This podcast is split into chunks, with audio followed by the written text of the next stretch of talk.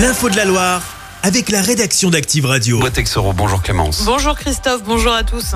Finalement, l'aventure continue. Euh, Pour le COSEM de Saint-Etienne, il était censé euh, fermer ses portes définitivement ce soir, tout comme d'autres centres en raison d'un manque de rentabilité. Euh, Seulement le centre médical situé dans les galeries d'Orient va bien rester ouvert pour le moment.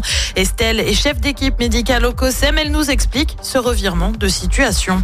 À ce jour, les courriers de licenciement n'ont pas été envoyés. Les offres de reprise sont toujours possibles. Effectivement, on espère une reprise, euh, une reprise globale ou une reprise euh, individuelle du centre.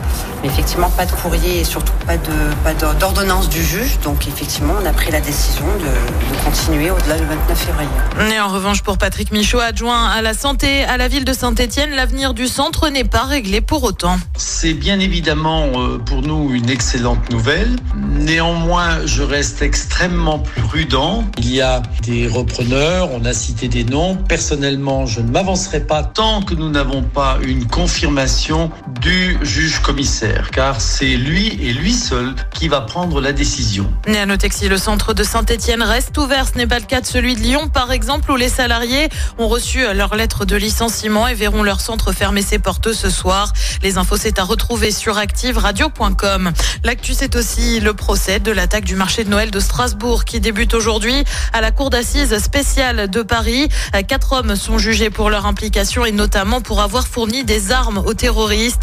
Le drame lui remonte à décembre 2018. Un homme avait fait feu dans la foule et fait cinq morts et une dizaine de blessés. L'assaillant a été tué. Le procès va durer un mois. Le Sénat a tranché. Et vote en faveur de l'inscription de l'IVG, l'interruption volontaire de grossesse dans la Constitution. La mesure avait déjà été approuvée par l'Assemblée nationale. Le Premier ministre a évoqué des jours qui marquent l'histoire politique de notre pays. À Prochaine étape devant le Congrès lundi avant une adoption définitive. Prendre le train va bientôt coûter plus cher. La SNCF annonce une hausse des prix pour les TGV inouïs de 2,6%.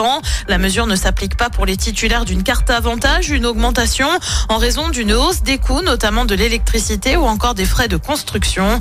Le prix des TGV avait déjà augmenté de 5% l'année dernière. 30 000 personnes attendues dans le chaudron. Et oui, pour le quart de finale hein, de Coupe de France entre le Petit Poussé, le Puy Foot, euh, club de National 2 et Rennes, 7e de Ligue 1. C'est ce soir à 20h45. Un match qui se déroule donc chez nous à Geoffroy Guichard. Le président du Puy Foot, Christophe Gauthier, évoque un choix du cœur. Son interview, c'est là aussi à retrouver sur activeradio.com. Et puis du côté de la Ligue des Nations, la marche était trop haute pour les Bleus. Les Françaises se sont inclinées en finale face à l'Espagne 2-0.